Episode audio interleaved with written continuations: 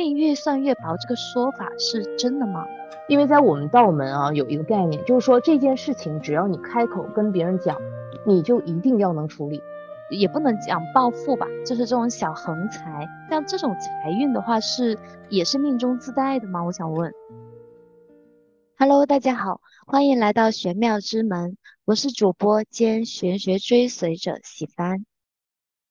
Hello，大家好，我是主播美丽，玄学青年从业者。目前是一位道士。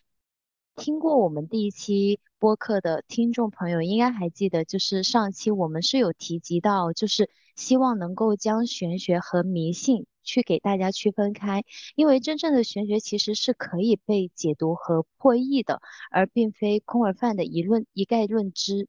所以今天我们计划是想要跟美丽一起聊一下，呃，关于生活玄学的一个答疑专题，然后清楚的。落地的来去跟大家解答，究竟平时民间常谈的那种像，嗯，命越算越薄啊，像小孩子玩火晚上会尿床等等这样的玄学老话，它究竟是迷信还是玄学？是真的要防范呢，还是当个笑话听一下就算了？那么在这里的话，我首先我想问一下美丽啊，就是你从业这么多年。有没有遇到过一些就是让你觉得很无奈，但是又有点好笑的那种，嗯，迷信或者是玄学的言论呢？我可以给大家分享一个，就是前几天嘛，有一个人来找我，其实他也是我老原主了，然后他现在面临的问题呢，就是他家人催婚嘛，催婚，然后呢，他现在又没有办法，呃，就是遇到他自己想要的那么一个人嘛，然后我记得他有一天给我发了一条，发了一大堆信息，他是这么说的。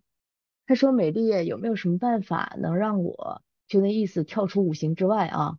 就说我做的所有选择都能够自动的避雷呀，或者说是我做的所有选择都能够超级幸运啊？”然后当时我就特别好奇，我就问他，我说：“你到底是遇到了什么事情，会让你有这样的一个想法？”他就说他们可能有的时候也会参加一些玄学的组织或者是一些群体嘛。他说他经常会关注一些人。他们就说，哎，我就是那种特别幸运的，不是说幸运啊，就是说我就是那种跳出五行之外了，然后算卦的呢，算我也算不准，转运的呢，调我也调不准，然后等一系列这样子的情况。其实就是我自己的生活当中，我也会经常遇到这样的人。首先我要跟大家说明一个点，就是说这类型的人他一定是存在的，但他存在一定是有原因和根本的。那很多人在表达这个概念的时候。我先在这里面插播一句话，就是说，在我们道家有一句话叫做“魁一般，既知全貌”，就是说，一个人在我们面前也好，还是不在我们面前也好，他的一个动作、一个眼神、一个表情，或者是他在做某些事情、一个取舍、一个抉择的时候，我基本就能断定这个人的状态。所以说，像很多人他的状态能量非常高的时候，他在说这种时候，呃，这种话语的时候呢，我会比较认可。但其实现在有很多人他的状态其实没有达到那种程度，但他却，比如说我。他会跟别人沟通说我已经呃跳出了这种五行啊，不会被这些世间东西所影响啊。然后比如说人家算我也算不准啊，等这类型，呃，我有的时候是会挺无奈的，嗯，就是说他可能以为他自己已经突破了这些五行界内的。东西，然后觉得自己可能已经没有办法被玄学的一些，不管是占卜啊，还是占卦呀这样的东西给预测到的意思吗？对，就是这样子。然后甚至于他们就会完完全全相信自己的力量嘛，然后相信自己的力量就是嗯，把玄学很多东东西排除在外。但他们并不理解一个概念，就是我们生活当中处处都是玄学，就包括他今天吃是要吃大米粥还是吃小米饭。啊，对不对？然后今天要吃红薯还是要吃土豆？这些东西都是玄学呀。这些他他跳出五行之外，他怎么跳出五行之外？一年四季，春天来了，秋天来了，夏天来了，这个气是不一样的，对他的影响，对他的运势影响一定是有的。他怎么能跳出去呢？那跳出去的概念，其实往我我可能会想，比如说在往后往后的时期里面去跟大家沟通。既然今天提到这一点的话，我就跟大家沟通一下啊。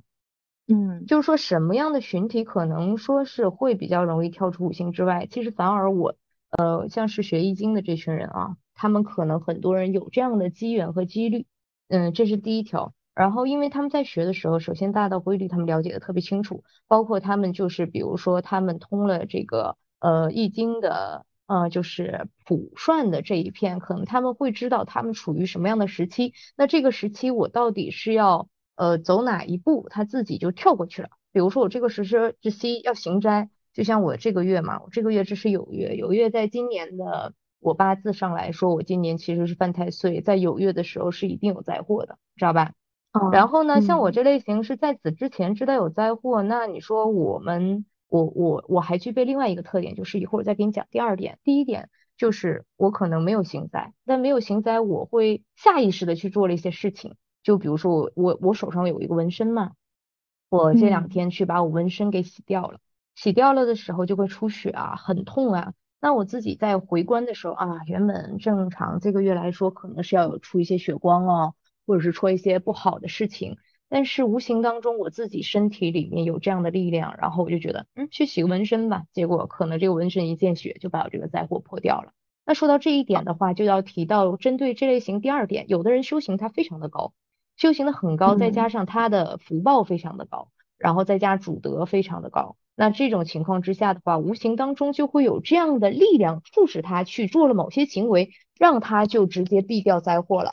呃，为什么有的人说啊，他算卦，我算卦没有把这件事情算准？比如说，呃，这段时间看我有灾哈，但我没有行灾呀。比如说这段时间看我有大大财运，但是我没有没有啊。那我这里面单从一个角度来讲，就是说他比较幸运的这个层面啊，以后再有机会给你们讲。比如说他明明行好运，他就行了坏的运势。那么咱们说行好运的这一部分人，可能就是他平时积的东西会比较多，修的东西比较多。那么在这样无形的时候，有一些无形的力量把他庇佑了。那么这种类型的人，你说他跳出五行之外，其实他也没有跳出五行之外，他只不过就是在五行要遇到问题的时候，他很找到了一个很好的通关和调候的方式。就比如说现在金曜克木嘛，对不对？那么金曜克木，要么就是咱在行掉。无论是大灾小灾也好，是我们主观意识让它发生的也好，还是被动的让它发生也好，还是说是比如说现在金克木的一个时间，我们直接来了一个水来调和。那比如说今天这个日子就是我要行灾的日子，结果无形当中来了一个水的朋友啊，他五行当中全是水，全是水呢。这种情况之下，他在我身边一待，这一天我很安全过去了，没事了，就这么简单的道理。所以说，并不是说他们说我现在啊就是这样子。那他可以说我比较，我是一个比较幸运的人，或者是我是一个修的比较好的人，这种可以。那要如果说跳出五行之外的话，很少神仙嘛。就是你刚刚讲的这个，就是通过一种方式去规避掉了你原本要要经历的那个灾这个点。我其实有想到，就是我有一个好朋友，然后呢，他其实已经在上一年的时候已经进入婚姻的状态嘛。然后呢，他在上一年的时候，他其实是有去找人帮忙看过一些，就是他婚后的一个状况。然后呢，那时候帮他看的那个人就有告诉他说，就是你今年可能会有一个嗯手术的这个。点在这里面，然后呢，如果说你能够在今年去成功的怀孕上，那么这个手术就会就是因为你生孩子，它其实也是一种手术嘛，那你这个手术的点可能就会落落在你的怀孕生子的这个事情上。但是如果你没有能够在今年去成功的怀孕到的话，那这个手术可能就会发生在别的地方。然后他那时候其实也半信半疑吧，因为我这个朋友他其实也不是那种非常。嗯，追随很忠、很忠诚的追随玄学的这一卦的人，所以他那时候就当一个话听了就过了。那结果到今年的时候呢，因为他确实也有在努力的去做一些备孕的事情嘛，然后他就去做了一些妇科的检查。那么检查发现他其实是在宫颈上面去长了一一些小肉瘤的。然后他去到广州的一个比较著名的医院看了的之后呢，医生就跟他说，你这个小肉瘤很有可能是已经是，呃，转癌晚期，就是不是说癌症晚期啊？如果你现在还不处理，可能下一步就是癌了，这叫转癌前晚期。对，那个说法是癌前晚期，然后后面他就是要去通过手术去把这个东西做掉。这个事情发生了之后，他才回想起来那时候那个人告诉过他的这个事情，就是他确实没有在今年怀上孕，然后去但然后这个手术的点就发生在了他其他的身体的地方，所以我又想起一个事情，就是有一些你预测到的所所谓的灾哈，它不它有时候可能我们正面看来它可能是一个不好的事情，那反面看来它有可能会带给你一些好的现象。就比如说，如果说他这个开刀的部分是源自于他要生子的话，那其实这个不算不能叫灾吧？我觉得应该是叫是一个好事吧，启示。对，嗯。嗯，对，然后哪怕我觉得像他现在就是变成了这种手术类的这种，呃，就摘除小肉瘤的这种手术类，我觉得也是一个好事。因为为什么呢？因为他现在的这个状态是比较好的，是一个良性的状态。然后如果是癌症的那个状态，我觉得那个时候应该才是比较算是灾祸的一种。其实我跟你讲，像像是这种问题的话，你要如果说他做了这种手术，其实不算是好事。但是如果说按照我去处理这个，如果是我原主的话，我可能会，比如说再早一点看到他要出问题或出灾的话，我就会提前给他规划，比如说如何把这种灾就是给他避掉，不让它发生，这样是最好的。因为道家最擅长的就是这个东西，道家不是让你去认命的。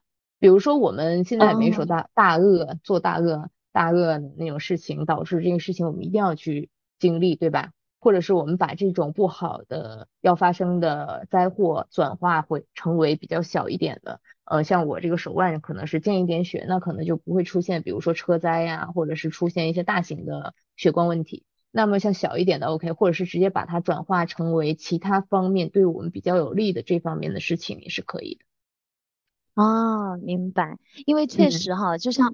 就像他找那个人看完之后，那个人就只是给他给他陈述了这个事实给到他，但是却没有给到他解决的办法。所以我那时候其实我也跟他讲，我说我说你就应该跟我说，然后我就给你推荐美丽，因为每一次我在你这边看完的时候，我会觉得有一个很好的点是，你会告诉我我会经我会面临什么，但同时你会告诉我我要怎么去。解决它，或者是缓解它，或者是以一种最低损失的状态去度过它。所以我每次问完你一些问题之后，其实我这边回馈到的是一个很安心的状态。我觉得这个状态是我非常喜欢的，也是我非常依赖你的原因。就是说是这样子的，很多卜卦的人，比如说他们学了塔罗，学了占星，或学了卜卦，学了八字，但他们没有回归道门之前，大部分人是不明白一个理的，就是说。像是这一类型的群体，它其实不单单只是起到了一个心理，呃，给你心理医生的一个概念。比如说你现在有迷惑，我告诉你这件事情要发生，因为在我们道门啊有一个概念，就是说这件事情只要你开口跟别人讲，你就一定要能处理。就是这件事情你不能处理的前提之下，你就不要跟别人开口讲，因为这当你开口跟别人说这件事情的时候，其实你就已经准备好了做什么呢？参与别人的因果。所以说，比如说像我这面几件事情，我不去处理，除非这个人缘分极高，比如说这个人看到卦是死卦，他这这人要没命了。那么如果说是，比如说是一些疾病上的问题，我这边很有底气能够处理得了，我会告诉他要生这个病，然后我会告诉他如何解决。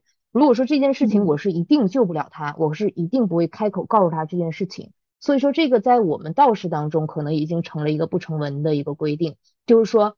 因为我们是言出法随的嘛，就是说我们开口说的每一句话，我们一定要为其负责任。所以说很多人去做卜卦这件事情，呃，包括呃去找人去咨询嘛，然后他们会告诉你怎么样，但其实这里面还缺少了一个很大的环节，因为无论是卜卦者或我们道人去参与你们因果，还是你们无缘故让我们参与进来，对我们两方都不太好。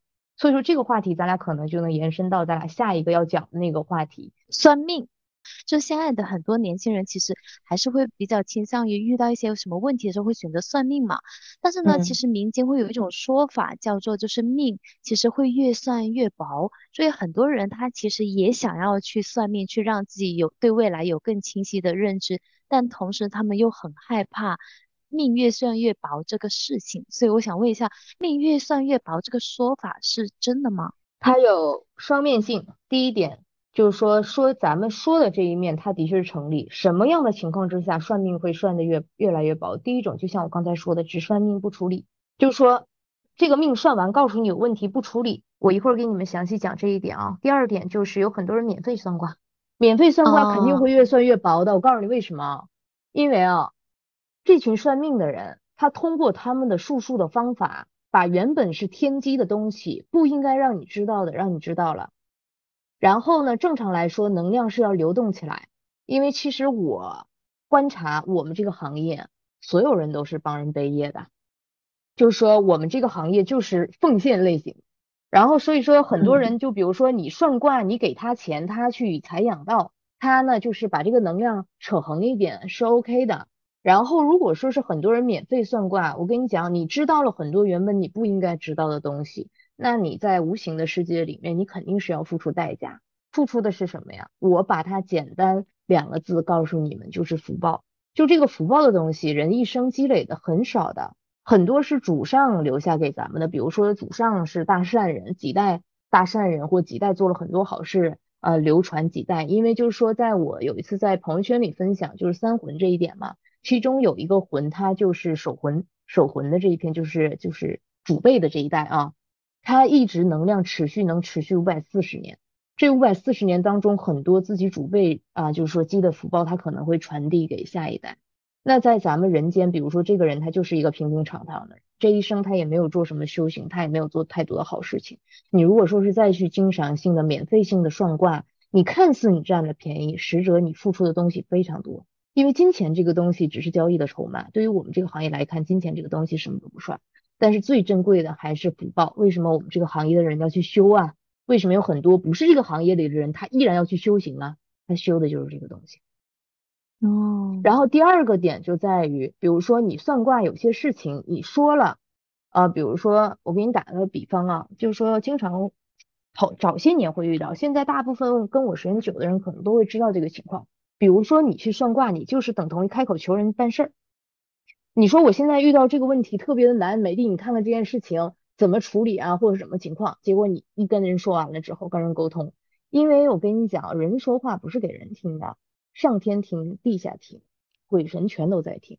就比如说这套方案，这个人说我今年亏了一千万，怎么办？我一看，我说你缺德呀，你知道吧？你缺德，你赶紧给我把这个事情处理了，处理了之后，你得给我什么心念？然后这件事情还能好，我在这边做什么法，把你这件事情给你整体搞定了。然后这个人说，OK，可以了。上天听着，地下听着，一看这人终于要忏悔，知道吗？这个人可算是要走上正道了。结果他就没实施，人跑了。结果他更倒霉。这就是人说，我为啥算了挂了之后，明明可能要好，人家跟你说，哎呀，这事儿怎么怎么处理一下子，你要怎么样怎么样就好了。结果他就回家安心等着，他反而没好，他比以前还坏了。为啥？他自己说的话，他自己要做的事情，他没有做呀。所以说有些东西，就是很多人你们再去选，就是说给你们做咨询的人或接度的人，你一定要非常清楚。第一点，他有没有能力，他有没有能力具备，他能帮你把这个事情处理得了。第二点就在于你们在跟人沟通的时候，如果答应人家，或者是以背后的力量听着答应了之后，有些事情你就是要做，这个东西是诚信的。嗯。你刚刚讲缺德的时候，我真的觉得还挺好笑，因为平时我们讲别人缺德，是因为是开玩笑的那种，说你缺德啊。然后美丽在这里讲的缺德，是真的缺德，真的是厚德 才能载物嘛。如果说每个人你想要好起来、幸运起来，你没有这个厚德是不行的，知道吧？当然了，轨轨道的轨道当中人不讲这个东西，他们挣钱不是这种路子。但是正儿八经，你想要变成锦鲤体质，或者是变成。一点点逐渐幸运好起来，一定要讲德这个东西。嗯，那其实我想说一下，就是插个稍微延伸一点的话题哈，就是那我们刚刚讲德，那我像普通人的话，他想要去积德也好，或者是修德也好，那他们其实可以通过一些什么方式去进行呢？太多了，有很多时候根本就不需要刻意的，比如说去放什么生，你一天在家呢坏事做尽，你放生有啥用啊？我跟你讲，从第一点，你心念就得变。一件事情遇到的时候，不要往坏的方面去想，不要去恶意的揣测任何人。就是每个人都有每个人的辛苦。我跟你们讲，就是说，当我们真的能够感同身受，你生理身体里面具备这个善的时候，你会发现每个人在做每一个选择的时候，他背后都有他自己生活真实的依托，他也很痛苦。所以说，当遇到一些我们认为对于我们不是不善意，或者是对于我们不好的一些事情的时候，我们自己的心念这就是第一步。第二步，心一有成果了之后，嘴就想表达了。完，第一件事是不是说嘴表达，是大脑先想。我是先让你们把大脑的这一关过了之后，其次就是嘴要表达了。你要如果说是你说出来是好话，你是一些善言，对不对？对于这件事情有一些积极出进的方向，或者是对别人不进行伤害。那这样的话也算是积德。很多人呢一开口就开始说了一些难听的东西，或说了一些很他很爽别人不爽的东西，其实无形当中也是在给自己损伤福报啊，损伤这个福德。所以说，口吐莲花是好的。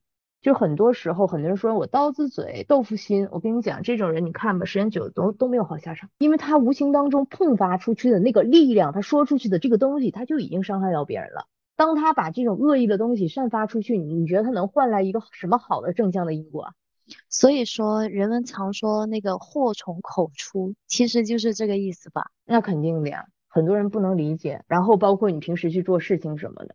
有些东西是很多角度，我们可以去选择性的往好的一面去做。那包括不是就是说什么平时要遇到一些小猫小狗的，或者遇到一些人啊，明明我对方是不是很好啊，或者是不是什么样的，我们虽然不能做到完全以善意对待，至少我们不要去恶意揣测和用我们的语言进行攻击。所以包括现在很多网络暴力呀，包括我们在网上去疏散我们的负面情绪啊，其实都是在我们损伤福报的一个过程。哦，明白了。所以其实平时我们还是就先不说你在行为上要去做一些什么样的改变，或者是什么样刻意而为之的东西。首先从你的心念上要端正我们的心念，就是所有的事情先看它好的那一面，然后你到时候你做出来的行为是自然而然就会随着改变的。对对。嗯，那么其实我们回到刚刚第一个问题哦，就是我们有问到说命越算越薄这个问题嘛？那那其实衔接下来，其实又很想问了，因为其实有一句古人言：一命二运三风水。那其实如果说我们的命是注定的，是你与生俱来，那我们为什么还要去改运呢？我这么跟你讲啊，命这个东西，它就像是我们出生的时候带了一个编码下来。就像八字，还是拿八字讲，因为接接触八字的人会比较多，四柱嘛，对不对？然后呢，原始有个编码，但是这个东西只是带了，就是等同于你原始的一个出厂设置。比如说你适合学习也好，适合当官也好，适合搞偏门也好，这些是这样。但是它还是有一个大运和流年在变动，大运十年一变，流年一年一变，对不对？那么在这个过程当中，其实随时随地的。这个能量在跟我们产生对接，那这个时候原本比如说你是大富贵的命运的人，那么在赶上某些流年和大运的时候就要出问题了。那这种时候你可能就要去调整你的运势了。就人没有一一一帆风顺的，就是不管什么样的人他都有不好的时候。你就像马云，他把这个呃淘宝、阿里这些东西搞得这么牛，前段时间他不也是出事嘛？就是马云落马之，就是前落马之前，我们卜卦就是在我们卜卦，我们不是也都看出来了嘛，对吧？所以说很多人是这样子，他去调整的一个这个运势，是随着他后续流年大运变动产生不好的那些东西，我们去调整的。而且命这个东西，它只占了原局当中的百分之三十，也就是所谓的什么呢？占的是他一个天时的这一点。如果说把这个东西，呃，我给你们简单分，用天地人三点来分的话，可能就占了天的这个地方，就是你从一出生的时候，他的天使占的就是这一点，对不对？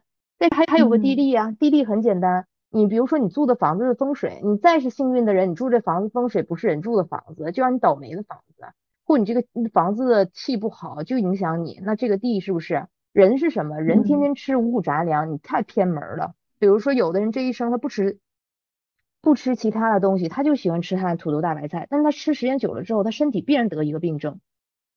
所以说，在这种不均衡的情况之下，只怎么可能只拿他的原始的命来去给别人讲玄学呢？而且还有另外一个概念，很多人上来就跟我说要找你找我算命，我说你算什么？他说我想算我这一生是不是大富大贵之人，我从来不给别人看。你也知道，就是我可能会给别人推运势，我可能会给别人说你这段时间什么情况，或这件事态什么情况。我们如何操作，或者是我们如何避雷？但是我不会跟别人讲啊，你这一生就大富贵，那完了，大富贵，这人是不是躺在家里等着天上掉馅饼啊？不可能吧？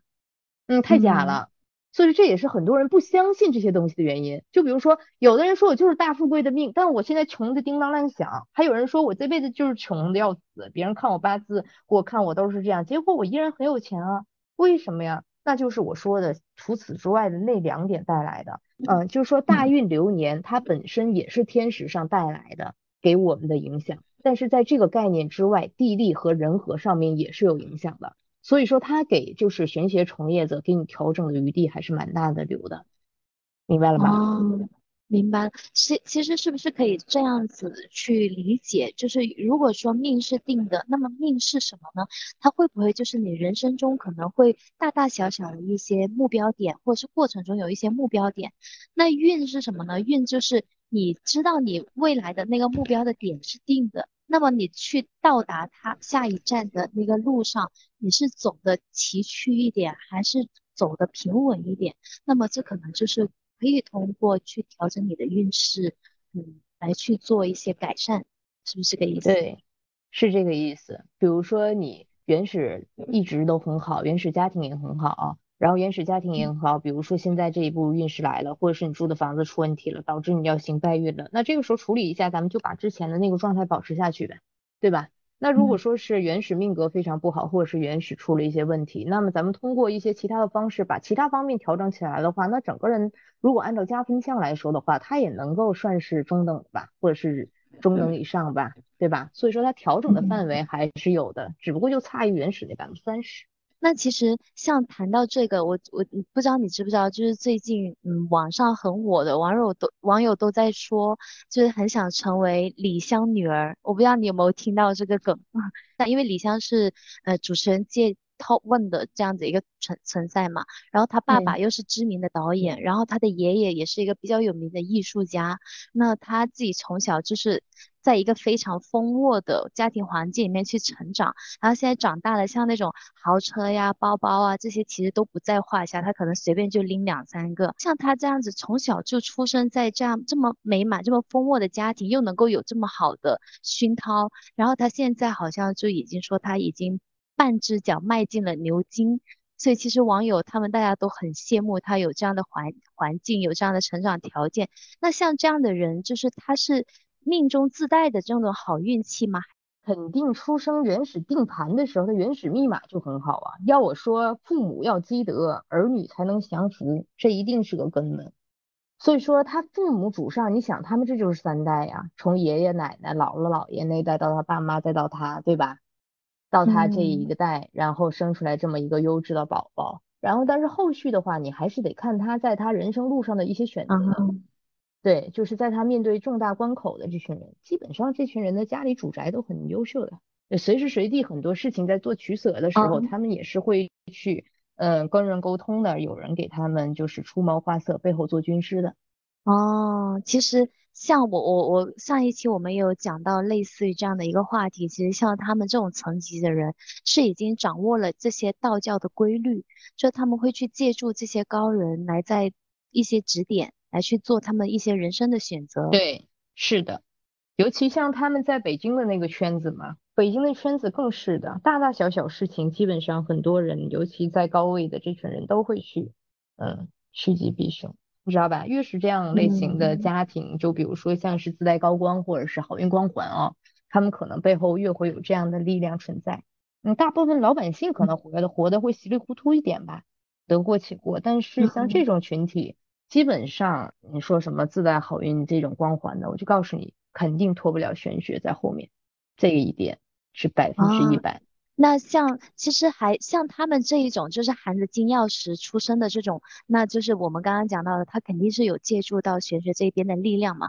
但还有一些就是比较像我们这种普罗大众啊，就是普通阶层的人，你看像他最近我也刷小红书刷的比较多的，就是他们出去买那个刮那个。叫十倍好运的一种彩票，二百二百五十万。然后有有一个人，就我上次有去给我的娘娘配一些金饰嘛，然后里面就有人讲，就是他有个朋友，就去金店那里买了一个金饰戴着，结果第二天去买彩票就中了二十五万。就之类像这一种中彩票的这种，呃，也不能讲暴富吧，就是这种小横财。像这种财运的话，是也是命中自带的吗？我想问。会有啊，一定会有天使啊！我跟你讲，这种东西它触及、它触发的一个密码，我今天可以告诉你们啊，就是说像我这种人，基本这辈子是没有这种横财和偏财，我只要逢赌必输，因为我自我天生的命里就不带这个东西。那前两天我也同门师兄，我曾经同门师兄也是出去喝顿酒，然后买了五十块钱彩票中了二十五万，就我发到我朋友圈里了，给大家分享这件事情。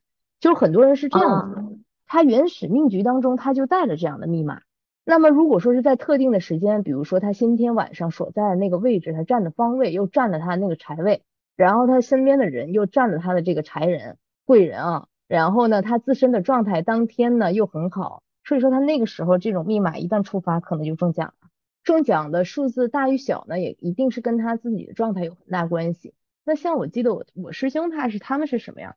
平时不想搞钱，你知道吗？你想，他平时帮人，他帮人帮多了，他也不想搞钱，也没搞那么大的钱。但是你说句实话，有些人你修到这种程度，你不赚大钱都不可能。那这个时候，你你平时生活不给搞钱，我就给你来点这些钱，让你赚一赚嘛，让你花一花嘛，对吧？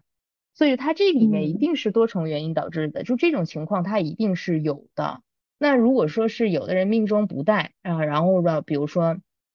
他也是喜欢去买彩票啊，或者是什么样，那也是触发了除了天使原始命局当中的这一点之外的其他几点。那有的人还求神呢，那咱如果说天地人之外还有一项就是天地人神的第四点神嘛。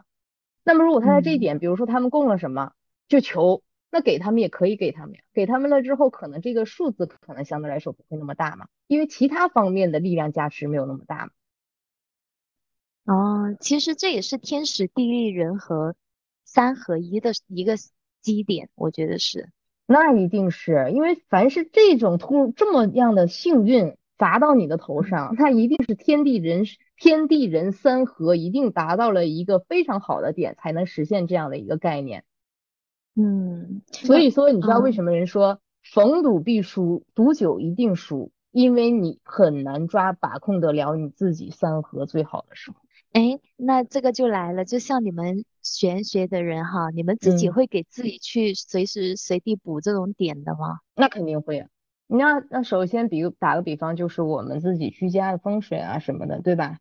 然后我们肯定都会去搞啊。你像比如说，比如说像是我八字或者是我原始的情况，金水比较多，木火比较少，那我肯定会往这方面多去给自己补一补。那尤其像有一些的时候去参加一些重要的会议啊、见面啊，我肯定会在五行穿搭上面，我都会给自己调整，包括当天我要坐在什么方位，然后包括当天我说话的方式，到底是以一个对卦的形式，六十四卦当中的对卦喜悦的状态呢，还是说以一个坤卦的形式比较沉稳的态度，还是说是一个正卦的形式比较强硬一点啊，都会。按照可能当天的一个情况的需求，我们对自己进行一些调整和转变。哦，哇，那这种是不是这种模式开启了之后，基本上不会再能够体验到失败的感觉？我想问。哎呀，我跟你讲，人间所谓人间很多东西，你想要去控制它，只是在咱们人为认为的范围之内。那有一些东西是不可控的，要不人说嘛，人算不如天算。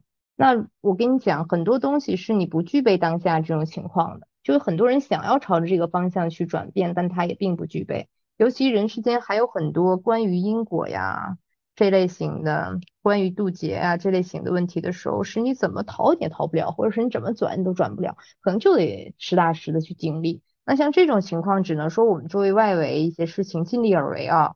但是你要说所有事情都能够非常顺利。然后都能够完完全全按照自己目标去实现，很难的。包括我们也是一样，只不过是我们面对的问题和挑战不一样。哦，明白，就是那个具体的事项不一样，但是呢，体验的感受相对来说其实是一样的。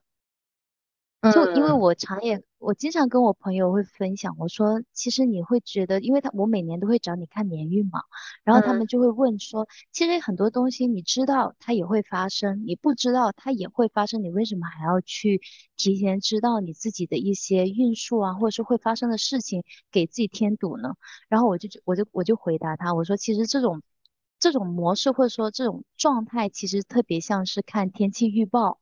天气预报它会告诉你什么时候几点会有雨，几点会出太阳。那你要做的是什么呢？就是你会记得给自己带把伞，就是你不能阻止这件事情它不发生，你不能阻止这场雨它不下，但是你可以在它发生的时候，你尽最大的能力去保全你自己。我觉得是这种。我给你打个比方啊，我给你打个比方，像你说下雨这件事情还是小事情，我给你打个比方，我比如说这个人啊，资产上亿了。但是资产上亿的人，很多人他们在做投资或是在做项目的时候，也是动辄上亿这么做。那如果说是这件事情是一个非常小的事情，无非就是今天我淋雨和不淋雨那没关系。但如果说是这一个亿的资金是他积累了三十年才积累出来的，但是当他今天的这一个抉择失败了之后，就要让他全部损失掉，那你觉得这个事情严重还是不严重？哇，那还是很严重的。对，就是说人人无远虑，必有近忧。很多人不能意识到，很多人还觉得我活在人世之间，它是无限的遐想，无限的空间。但是我们不知道。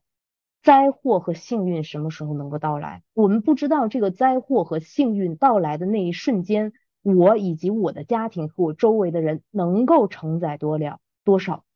所以说，很多人他们去做避趋吉避凶，或者是去做推运，为什么？就是避免我们人生之间、人生当中的万分之一出现最不好的那一种可能性出现。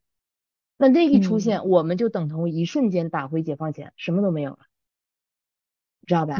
包括有很对，包括很多人的婚姻也是这样子，他经营了十年，经营了五年都很好的，但就是这个流年大运带来，或者是眼下当前要出的这个情况，就导致你之前所有的一切努力全部都白费了。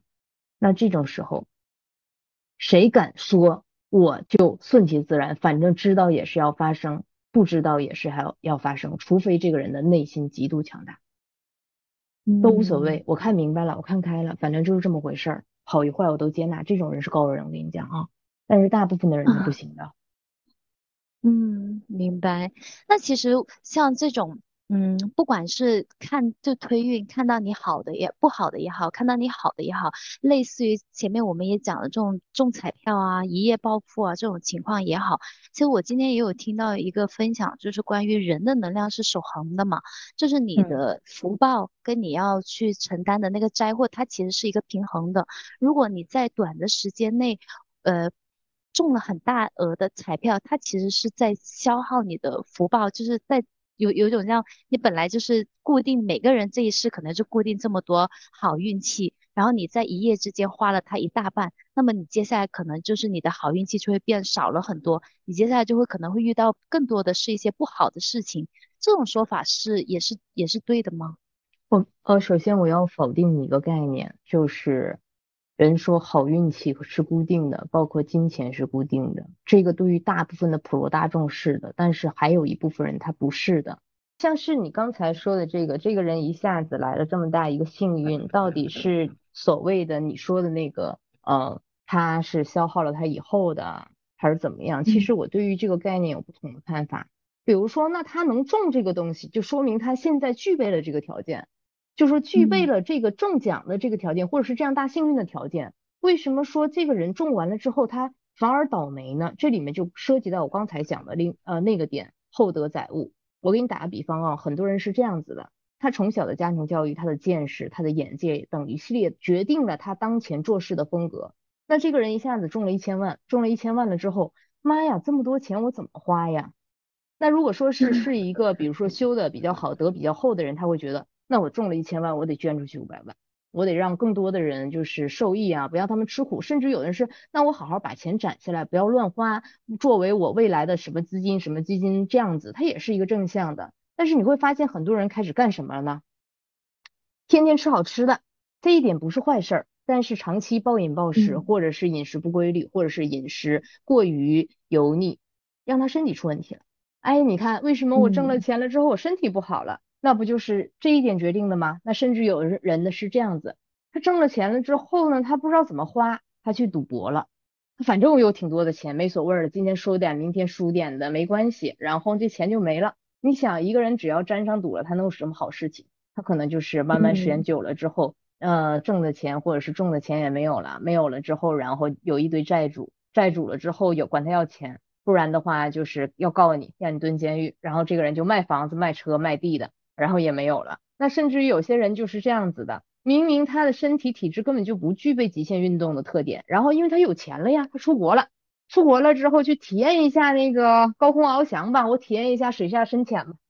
但是呢，你长期不具备这样的一个特点，比如说你经常性运动，你的体质能不能跟得上啊？结果夸一下，心脏病猝死，是不是啊？就是说很多东西是在它原始根基根本就没有实现到那一步的时候。他越级的去做了这件事情，而以他现在本身的福德，他根本就是担不住的。那如果说是我相信这个人，假如说他中了一千万，他说那我就分这一生我就不干活了，没问题。然后把自己饮食调整规律一点，然后我今年花点，明年花点，这个给孩子花点什么，花点，一家人其乐融融，其实他也是可以的。反而就是因为这种巨大的冲击，这种欲望被满足的时候，他不知道如何去是好了，他就乱去体验别人在体验的生活，但那原本可能并不属于他自己。那么在这种过程当中，他反而给自己带来了非常多的灾祸。那这里面有个根本点就在于，所有一切的东西都在于我们自己身体阴阳是否平衡，对不对？阴阳是否平衡？平衡的时候，我们就能很幸运，或者是能很好。但是这种人，比如说长期熬个夜呀，今天过于兴奋呐，明天又过于亢奋啊，你时间久了之后，你说他能好吗？肯定好不了，心态担不住。哦，明白了。那其实还是那个，还是要正念。就像你想要去积德也好，还是你想要去遇到一些很大的福报的时候也好，我们都要保持一个正念的心态，是最重要的。我就相信一种人，你今天中一千万也好，中一个亿也好，他回家啥事儿没有，该吃吃该喝喝，不会影响他任何生活状态。他现在在此之前是什么样的一个生活状态，他之后还是什么样的一个生活状态？你看灾祸会找他吗？不会的，就是嘚瑟上天了，你知道吧？就是不够低调 啊，然后天天在外面炫富。我跟你讲，我中了一千万，那贼肯定惦记你，你我你你有这钱，那我就来拿来点花一花喽。你要如果低调一点，低调这不也是在福德当中的一个范围吗？对不对？然后觉得我有钱了，我牛了，我狂了。今天我见你，我骂你，我瞧不起你，人家回手给你一刀，是不是这个道理？而且别说陌生人会不会来去抢，想要来分你一杯羹，你家里的人、亲戚朋友啊，什么七大姑八大姨，我估计也会就是也会有惦记的。然后这一点我就想到了另外一个概念，你想啊，这个人假如说他的原始能力只有一个小圈儿，这个小圈的直径只有十厘米，然后他跟他生活当中相处的这群朋友也是这样，哎，当他一下子具备了这么多的金钱，身边的这个圈子一下扩到一千厘米的直径，那一千厘米的直径当中有多少个点大家要打交道？以前他的力量只能完成十厘米直径这样的力量跟大家对接都挺舒服的，他也舒服，别人也舒服，但当突然出现一千个的时候。你觉得他每一天对接别人，他的状态能够稳定吗？他能够拿出他平时多大的力量，全部力量掏空他都不能实现。当人的精力一旦出现这种情况的时候，他也没有办法把身边一切事情处理好。处理不好身边一切事情的时候，他就更别谈他的运势好，他一定要倒霉。哦，哎，其实这会让我想到一句话，叫厚德载物。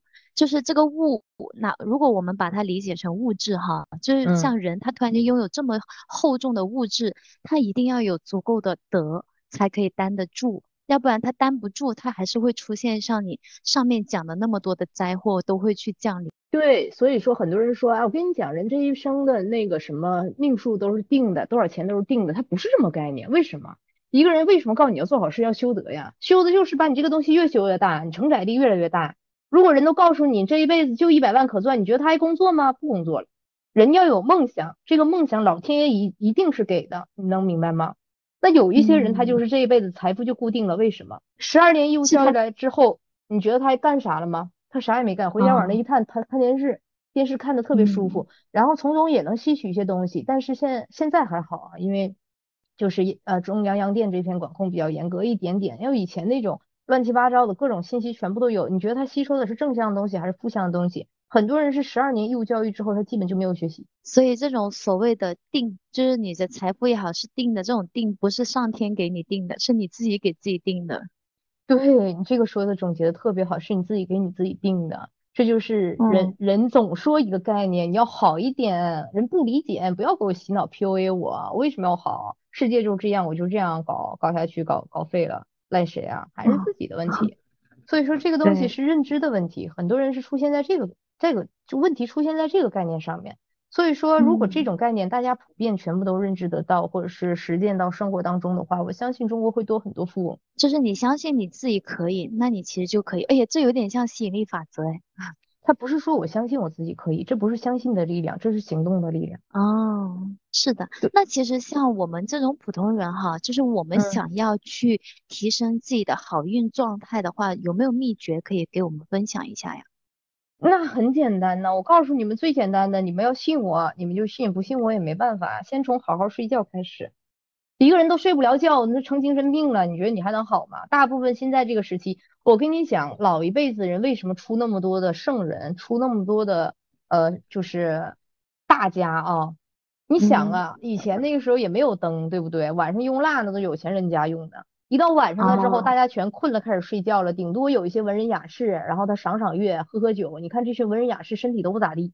然后呢，有有很多还特别惨烈，嗯，是不是都这种结果啊？你因为他们惨烈，他们才能把他们的人人生写的那么的呃九转悲壮啊，是悲壮，对对对对。那大部分的老百姓可能其实很多时候到晚上的时候就睡觉，早上一起来五点来钟，那个时候叫惊蛰嘛，世间万物都醒了，这个时候大家醒了，日出而作。啊，他们身体好的话，这一生可能还挺挺舒服的啊，也没有那么多的大起大落。但是这个东西只是一个泛泛而讲，不是说是完全针对于每一个人的。那我说这个问题的概念是结合于当下人，当下人是因为有了电灯，有了手机，一到晚上的时候，大家康康精神，像猫头鹰似的。晚上该睡觉的时候，开始恢复的时候，你看啊，咱们按照呃那个十二地支子丑寅卯辰巳午未申酉戌亥来讲，一到晚上的时候，其实。它这个十二地支它也是分阴阳的，到晚上的时候我们是要养阴的，这个养阴就是我们基本要静在那里不要动了啊，你要不睡觉，你坐那打打坐呀，或闭目养神呐，都都是好的，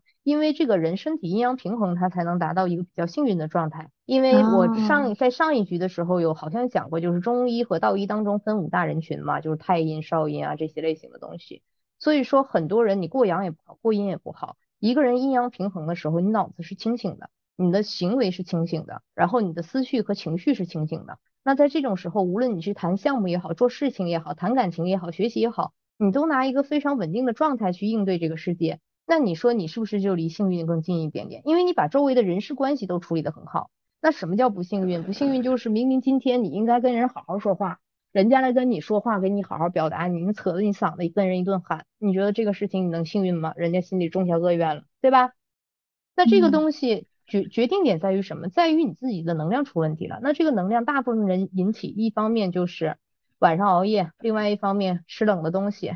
就是以前的人啊，就是其实，在某些时候，这个冷水啊，可以作为一种药物去操作的。那正常来说的话，包括一些空调，水我还不止它，水在某些时候它可以作为药用，像是空调啊这种，比如说我们穿的很少啊，冬天。把这种强烈的寒凉的阴气啊什么带入到身体里面，它也是影响运势的。所以说，想要改变自己的一个运势，首先第一点，从你的作息开始，从你的生活习惯开始，养生养生养的是什么？养的是你的生命节奏，养的是你生命的这个气呀。哦，所以其实这个问题可以用一个很落地的话去回答，就是我们普通人怎么样去可以调整自己的好运状态，其实就是吃好、喝好、睡好。拉好，还有一个 拉好，拉好是排毒。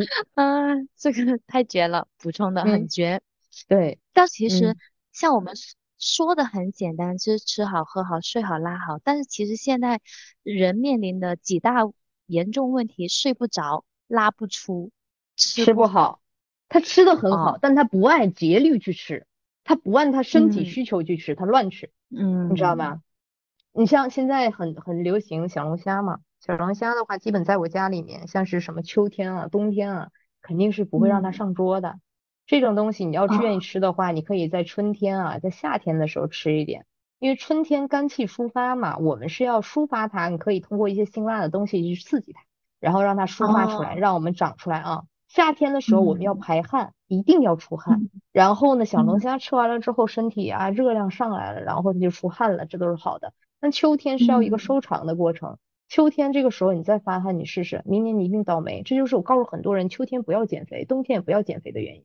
就是说，当你们减肥过度的时候，明明是要为明年积累养分、发运的，结果发出来的是风，不是运。那我们秋冬的时候不能运动吗？的意思是，可以运动，但是它一定是可控的范围，不要是夏天那种出暴汗，夸夸出去跑五公里，是吧？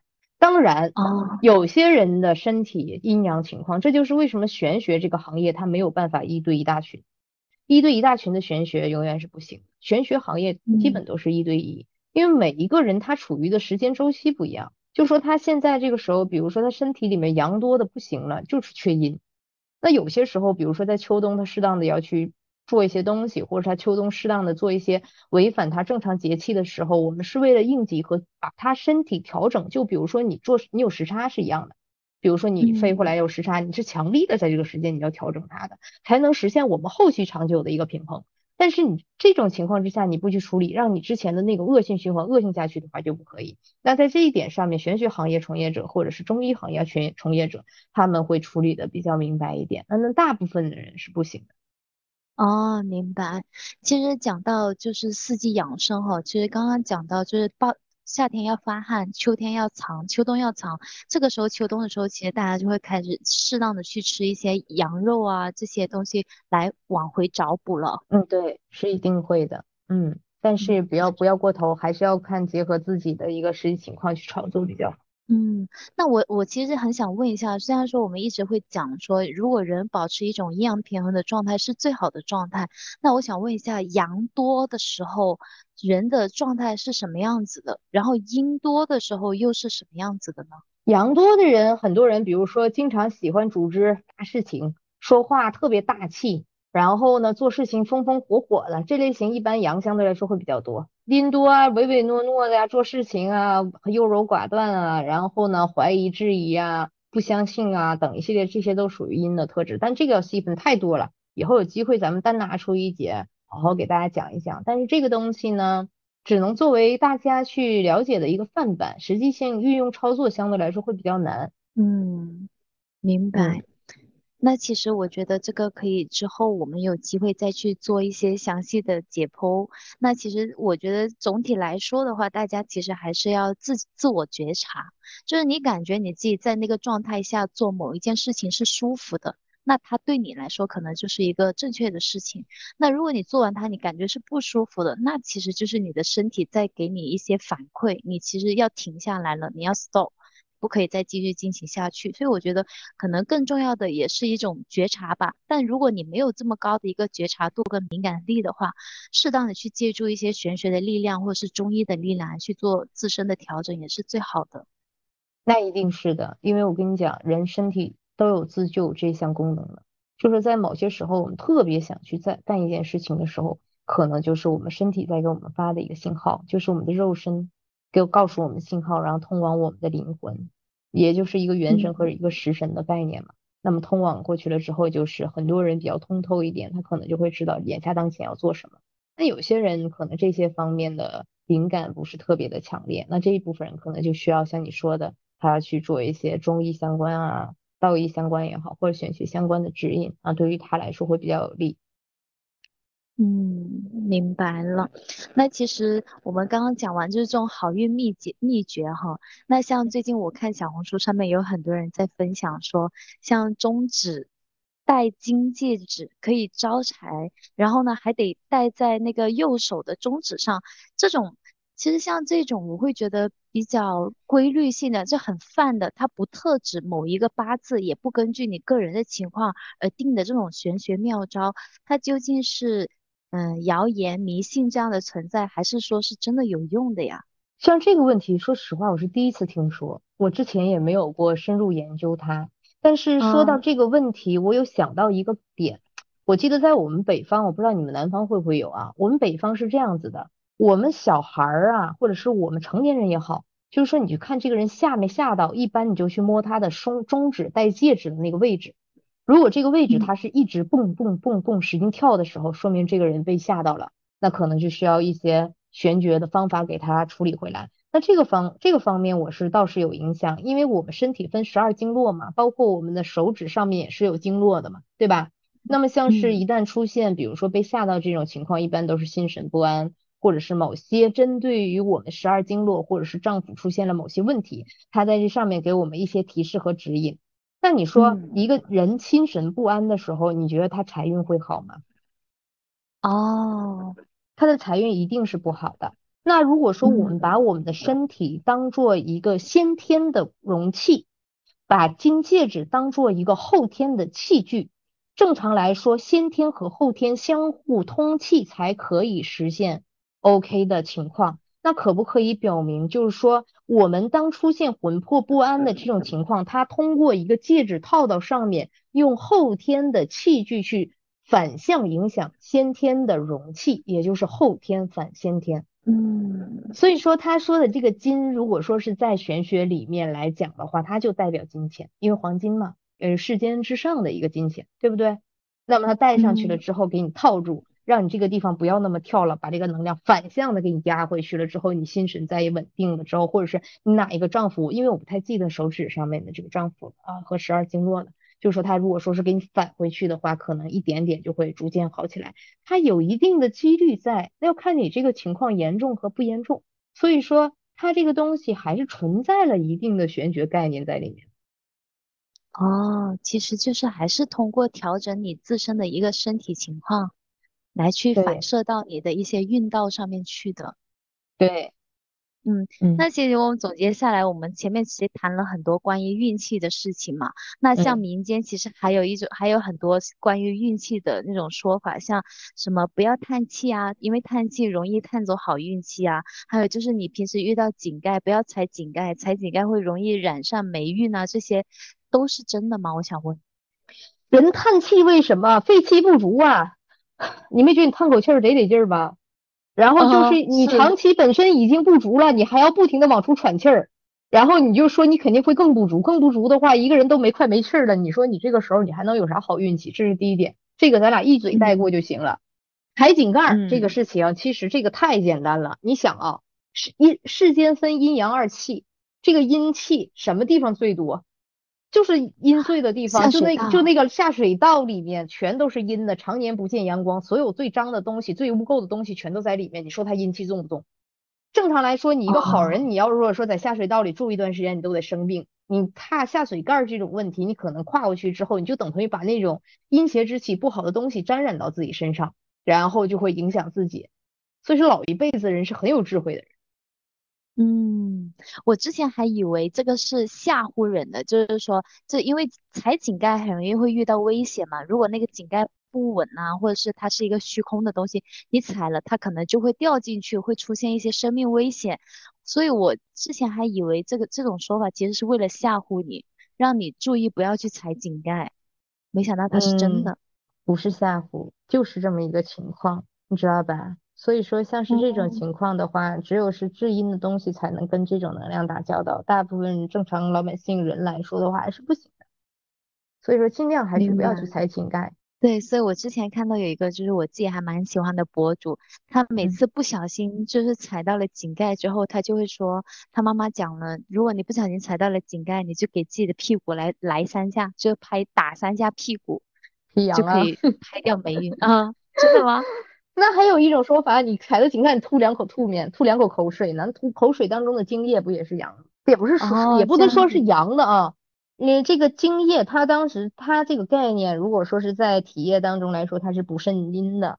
但是呢，它是这个东西对于阴邪之物，它一定是不喜欢的。所以说很，我们也会有这种说法嘛，要你拍屁股，你拍命门，拍后面，不都是让你快速提阳的时候嘛？让你在面对紧急来的这种阴邪的气，我们身体的这种抵抗力和原始的力量快速冲出来，这样的话，对我们来说相对来说就不会影响很大了。